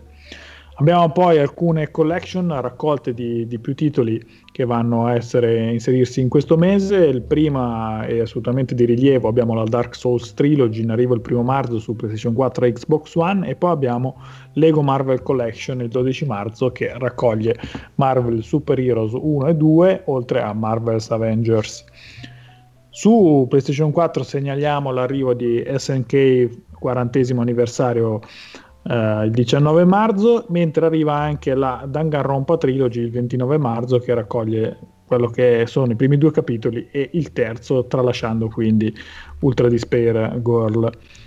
Sempre su PlayStation 4 arriva finalmente anche Path of Exile l'8 marzo, il titolo free to play molto apprezzato che arriva con tutti i contenuti pubblicati finora su PC compresa l'espansione Synthesis e eh, anche The Legend of Heroes Trails of Cold Steel il 29 marzo è il primo capitolo di una preziata serie eh, JRPG di cui ancora attendiamo l'arrivo dal Giappone dei titoli dei capitoli più recenti. Qualche novità anche sul fronte PlayStation VR che non abbiamo menzionato molto in questa puntata ovvero l'arrivo di The Wizards Enhanced Edition. Si tratta di un gioco già apprezzato sulle, sulle piattaforme PC e arriverà ora anche su quella Sony il 12 marzo. Su PlayStation 4, PC e Xbox One arriva Assassin's Creed 3 Remastered il 29 marzo, gioco che raccoglie il terzo capitolo con tutti i DLC e l'episodio Liberation, gioco che arriva anche su Switch ma in quel caso il mese di maggio mentre su Switch e su PlayStation 4 arriva Chocobos Mystery Dungeon Everybody il 20 marzo. Diverso invece è la data per eh, Final Fantasy VII, il 26 marzo, che arriva finalmente anche su Switch e Xbox One. Ma il remake? Eh, quello penso che deve aspettare un pochino di più, non credo ah, molto, no, niente, giusto niente, quei allora... due o tre decenni. Vabbè, allora niente. Poi Pensavo però... Cons- ma no, sono ottimista di natura. Ah no, Nomura più o meno è quello il tempo che ci mette, non è? Siamo là. Ormai Kingdom Hearts 3 è superato, eh, è tutto in discesa. Affatto. A posto. Puoi però consolarti con Big Cop uh, Console Edition il 5 marzo in arrivo su tutte e tre le principali console oppure con The Caligula Effect Overdose il 12 marzo che porta il, uh, il titolo Caligula Effect già visto su PlayStation Vita in versione rimasterizzata su PC, PlayStation 4 e Switch su Xbox One arriva invece Black Desert Online il 4 marzo e Old Man's Journey sempre il 4 marzo e sorpresa è ancora vivo il 3DS che ci porta Kirby e la nuova stoffa dell'eroe oh, remake del titolo Wii. Ma uccidetela Oltre... sta console, basta, no? una... comincia Guarda, a andare sui nervi sto 3DS. Avevano chiuso, poi hanno sentito te e hanno detto ecco, no, farà un po' bastian contrario, bisogna pubblicare ancora qualcosa. Sembra invece essere arrivata finalmente alla fine anche la final season di The Walking Dead, che dovrebbe vedere l'arrivo del quarto ed ultimo episodio il 26 marzo. Beh, ottimo, e questa è una bella notizia. Chiudiamo. Si può comprare, si può comprare finalmente. Ah, ok. Oh, giusto, Era un... Oh! Se lo trovi, perché appunto adesso puoi recuperare... Eh, dove lo... Eh, Solo lì? Solo su Epic. Su... Ah no, neanche su PlayStation 4, niente. Io Questo... credo che sia un'esclusiva Epic, non, non ah, ci metto mano sul ah, fuoco, ah, però. Beh, no. Chiaramente se l'avete già preso dovrebbe arrivarvi dove l'avete preso, Beh. però per nuovi acquisti da zero credo che l'unico posto sia il, il nuovo store di Epic Games. Bellissimo. Chiudiamo finalmente questo listone con i giochi che arrivano su Nintendo Switch, questa volta sono solo tre, abbiamo Hard West che arriva il 7 marzo, Unravel 2 il 22 marzo e Deponia il 23 marzo. Molto ecco bene. Mi sorprende questa magrezza del bottino Switch questo mese, eh? Comincia un po' a tirare ah, il fiato. Sì, un po' è anche che eh, ci sono diversi giochi che non arrivano solo su Switch, per cui sono finiti mischiati ah, nel, nel gruppo, okay. gruppo. Va benissimo. Allora, eh, il tuo ma anche no, scusami, ripetimelo, non me lo ricordo qual era l'ultimo. Princess, Princess Guide. Guide. Sì, sì, sì, sì. E voi ce l'avete pronto? Voi altri? C'è Ma guarda, materiale. io per, per, essere coerente con quanto detto anche in precedenti podcast eh, per quanto riguarda il manche no, io direi al titolo di One Piece perché diciamo mm. che è mm. quello che mi interessa meno. Eh. Va bene. Io avrei detto che il tuo manche no era The Occupation perché col tempo limitato non puoi fare tutte cose. Tutte cose. Questo è pure vero. Questo è pure vero. Ah, um... hai detto il tuo manche no, non puoi cambiare. E... Vabbè, non è che dico che eh, prenderò The eh, Occupation. Eh, e Manu? Io mi associo a Daniele per, stesse, per le stesse motivazioni. Io invece devo dire, ma non c'è nessun tipo di risentimento Eccola. verso questa cosa. Eccola questo... no, no, no, è il titolo di baseball perché non, ah. non mi interessa. Ah. E, e, allora adesso diciamo quelli che invece prenderemo. Cioè, quindi tu mi stai dicendo che è una maggiore, avversione per il baseball di cui non te ne frega niente che non, che ne so, di Atelier, ennesimo Ma, JRPG. Considera, considera, che alla fine io di JRPG e, e, o, e simili, anche RPG, ho cercato sempre, non lo so, quasi a cadenza abbastanza fissa di avvicinarmi al genere perché ne subisco il fascino Mentre quelli di baseball, a parte qualcosa che ho provato per SNK Neo Geo, che comunque sono divertenti, non mi è mai venuto in mente proprio neanche lontanamente di spendere soldi per comprarmi un titolo di baseball. Ma quindi partiamo dal presupposto che l'opposto dell'amore è l'indifferenza, quindi aver ignorato MLB lo qualifica come manche, no? E beh, sai, perché tutto il resto io comunque magari un'occhiata posso sempre dargliela. Invece, non conoscendo a fondo le regole del baseball né tantomeno gli attori di questo sport americano, eh, per me la, la pilla di questa, di questa, cosa è pari a zero. E quindi se devo dire un manche no, sempre rispettando il lavoro delle, delle case di sviluppo, è quello. E i anche sì? Io come al solito prendo il carrello, metto l'euro e allora, questo mese prendiamo. eh no, perché siamo là così, eh ragazzi. Beh, sto allora, mese più che il carrello devi prendere il camion dei traslochi. Esattamente. Beh, eh, vabbè, allora, costo zero però l'abbiamo recuperato, Toy Jim and Air Back in the Groove. Eh, quello già è cosa fatta. Beh, costo zero, ti costerà una recensione. Eh, Ma quello non è un problema, la eh. farò con enorme piacere, al di là eh. del gradimento sul gioco su cui non mi pronuncio, però insomma. Eh, vedremo. Eh, poi The Occupation sicuramente recupererò. Eh, Baba Is You. Mm. Poi, mh, dovesse uscire questo mese, boh, valuterò se prendere The Sinking City, ma tanto alla fine mi conoscete, 90 su 100 cederò. e, Wii The Revolution, quasi sicuramente, se recupero il mio PC dal lontano nord. E, ehm, e poi, no, ecco, più di tutti in realtà Sekiro, Shadows Die Twice, perché anche se il gioco che insomma ho indicato come più atteso è Toy Jim and Earl, in realtà eh, questo Sekiro è sicuramente diciamola lì, tutta. Insomma. Eh. eh no, è lì, ma poi io ho questa bellissima esperienza di Bloodborne, ho giocato con mio marito una vita per uno, che in questo caso sarà Beh. due vite per uno, se ho capito bene, e quindi probabilmente replicheremo. E no, in realtà credo basta, mm, tengo d'occhio Yoshi, ma eh, probabilmente lo recupererò più in là. Sì, anche a me Yoshi mi, mi stuzzica, ma io ho ancora quello di Wii U da giocare, quindi prima finisco quello. Su Switch ho un arretrato che fa quasi concorrenza con quello PC, quindi lasciamo stare. E voi altri? Ma io sicuramente Tropico 6 lo voglio recuperare. L'ho detto prima, però quello che attendo di più è Left Alive, che ha sicuramente qualche incertezza in più perché è un gioco nuovo di cui si sa ancora relativamente poco. Stesso discorso vale per Outward, sono curiosissimo di vedere cosa tirano fuori da questo gioco fantasy. Poi, vabbè, chiaramente i big del mese che sono Sekiro DMC 5 mi interessano, anche se probabilmente più che Sekiro la, la, il mio acquisto principale finirà prima su, sulla trilogy di Dark Souls, così da poter recuperare in un blocco solo tutta, tutta mm. la serie. Ah sì, pure quello è effettivamente interessante, sì. E poi insomma ci sono gli indie, abbiamo detti due molto interessanti, uno è Baba Is You e l'altro è We The Revolution che mi hanno incuriosito, anche quelli li aspetto al varco. Ale, sentiamo Ale. Ma io ti, ti confermo quanto ho detto durante la puntata, quindi Generation Zero è quello che attendo, attendo di più, però eh, a pari merito per un'esperienza diversa anche Sekiro, visto no. che sono amante delle produzioni di From Software. Quindi nessuna sorpresa. No, beh, sono abbastanza prevedibile nelle, Io... nelle, nelle, cose. Oddio, avrei anche più che altro una curiosità per The Sinking City. Mm-hmm. Per vedere un pochettino cosa è uscito oh, attenzione fuori. Ale, giusto. occhio Ale.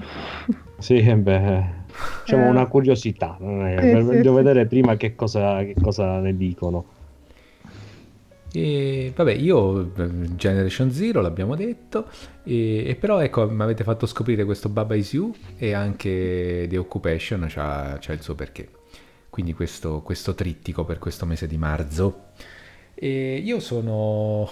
Niente, siamo, siamo già in chiusura, siamo andati speditissimi questa puntata, siamo sotto le due ore, che è una cosa abbastanza rara. E... Ma lo sai come abbiamo fatto ad essere così rapidi? Dimmi, dimmi. Così che non abbiamo ancora fatto lo spam. Hai ragione, la puntata ancora non è finita.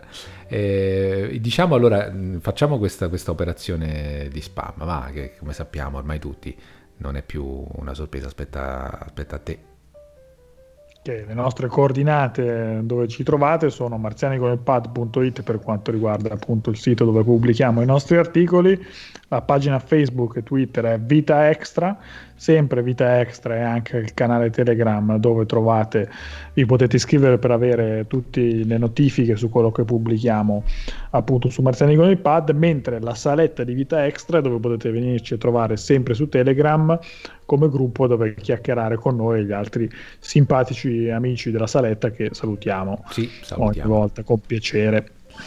Allora, siamo al momento del codice. Eh, quest'oggi è la volta di sempre codice Steam Batman Arkham Origins, che non è male. Eh? Qualcuno di voi l'ha giocato?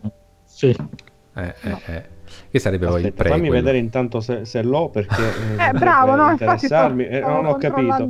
Ma ragazzi, io posso pure darla a voi, eh, siete i, le, le, prime scelte, sì, diciamo, non qui. si offenderanno i, no? i, nostri ascoltatori.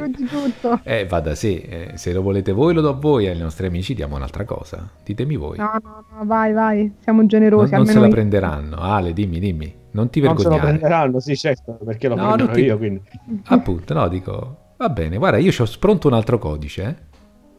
Non ne facciamo mistero di queste cose, perché... Allora, no, eh, no. io andrei con quest'altro titolo qua, mo non mi dite che volete pure questo, perché pare brutto. Middle Art Shadow of Mordor Game of the Year, edizione annuale. Che ne dite? Possiamo Dico regalare, lo possiamo regalare ai nostri ascoltatori se lo meritano. Ma potevi dare anche Batman comunque perché ce l'avevo io. Quindi. Allora, a questo punto facciamo una cosa strana oggi, li diamo tutti e due. Mm. Eh, lo so, eh, lo so, lo so. Accendete Steam. Eh sì, accendete Steam, pagina di riscattamento codici e partiamo Vai. con Batman Arkham Origins. In lunga, Venezia, Empoli, 0 Como. 208 W Venezia, Ancona, Velletri, uh, la, la, la LL, da, datemi una mano con la L. Livorno. Livorno, bravissimo. Livorno un'altra volta, quindi due Livorno. Venezia di nuovo. Passiamo adesso a Middle Art Shadow of Mordor, edizione gioco dell'anno. Imola 9, Empoli, Z, Z, X, Genova, Ferrara, H, 7, Y, Como, 7, Venezia, X. Questo sono andato molto più, molto più liscio, eh, devo dire. Allora, eh, voglio prima di chiudere, mm, colgo l'occasione per uh, una, fare, fare, un altro po' di spam per un, per un, altro podcast, però, di cui ogni tanto ci capita di parlare, magari salutiamo eh, la persona che lo ha inventato e che lo porta avanti, che è Umberto Parisi. Eh, mi è capitato di partecipare all'ultima puntata di questo podcast che si chiama I Beceri Videoludici e lo trovate in tutti gli aggregatori, eh, anche in iTunes. E, ehm, mh, abbiamo parlato molto piacevolmente eh, del PC Engine, una puntata sostanzialmente dedicata a questa leggendaria console a 8 bit e quindi io vi invito, dovrebbe essere già disponibile, a, ad ascoltare la puntata e, e spero insomma, che, che, che, vi faccia piacere scoprire qualche curiosità e eh, un po' di storia di questa, di questa grande console. E mm, cosa ci rimane da fare? Niente, chiedere scusa perché probabilmente i nostri ascoltatori più affezionati, quelli che proprio ci vogliono bene, si sarebbero aspettati una puntata di incontri e avvistamenti a metà febbraio, ne avevamo anche un po' parlato, l'avevamo anticipata, ma insomma siamo di, non è che riusciamo sempre a mantenere la parola noi, eh? cioè abbiamo questa particolarità, ve ne sarete diciamolo, accorti. Diciamolo, sì. Ma l'impegno c'è, l'impegno, l'impegno c'è. c'è. Vogliamo fare Giurin Giurello che a metà è marzo... la salute che non ci accompagna. che a metà marzo mh, porteremo sul piatto una nuova puntata di incontri e avvistamenti che sarebbe ora? Lo facciamo tutti? Sì, sì. proviamo. Io Manino, non faccio ma... nessun giurello. mano sul cuore, come fanno gli scout? Eh, Manu, tu che sei... Come facciamo il saluto, il facciamo sa- il ecco, saluto. Ok, facciamo ok. Saluto. Promettiamo, dai. Sì. Mettiamocela tutta. Intanto vi ringraziamo moltissimo di averci ascoltato fin qui. A presto. A presto. Un saluto a tutti. Ciao a tutti e grazie.